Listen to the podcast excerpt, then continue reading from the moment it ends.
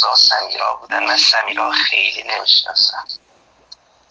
سمیرا همسر حمید رضا بود. یک دو بار دیده بودمش ولی خب خیلی اوخ نبودم بچه که باش بودم واقعا نابود شده خصوص اینکه شب قبل از پرواز خب این خیلی بچه باباشون دوست بوده.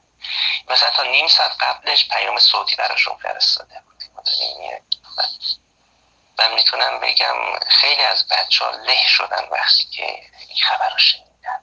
و همین الانش بچه ها ریکاور نشدن از این جهت. و حمید ولی حمید رضا خب میزش حدود دو تا میز با من فاصله داشت. یه پسر بود که فارغ تحصیل شریف بود. همسرش هم تا اونجایی که من شنیدم میگم با خودش خیلی نواز بودم دامپزشی خونده بود آدم موفق بودن جفتشون. و حمید رضا کلا دوست داشت که بره سمت کامپیوتر. درست بود که مکانیک می‌خوند ولی کورسایی که می‌گرفت اینها داشت به سمت کامپیوتر داشت به سمت ماشین لرنینگ و اینجور چیزا می‌رفت. و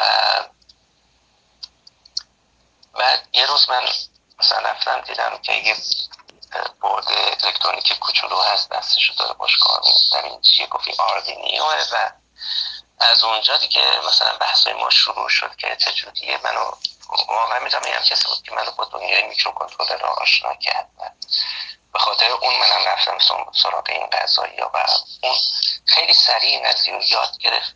خیلی سریع خودش آپدیت کرد.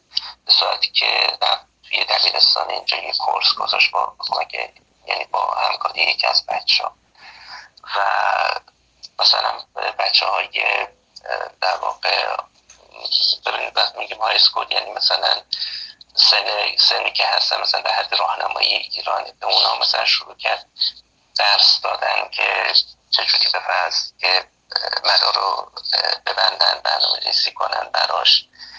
و پروژه های الکترونیکی رو روباتیک انجام بدن. فوق این آدم باهوش بود فوق العاده گیرایی بالایی داشت. و فوق العاده جنیس بود. و جدای از همه اینها فوق العاده متواضع بود. یعنی شما وقتی باش صحبت می‌کنی فکر یعنی این آدم اینقدر باهوش باشه.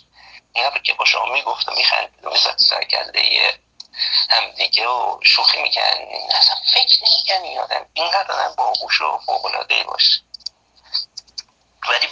و خیلی می‌تونم بگم آدم بود که بعد پایندش خیلی بلند داشت میگو من انشاءالله مثلا فارغ تحصیل میشم بعدش این کارو می‌کنم بعد این کارو می‌کنم. می‌خوام من دنبال این کار.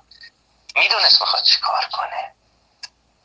و می‌دونید این اتفاقی که افتاد مثل که تمام اون پلن ها رو روش خاک ریخته باشن دردناک بود.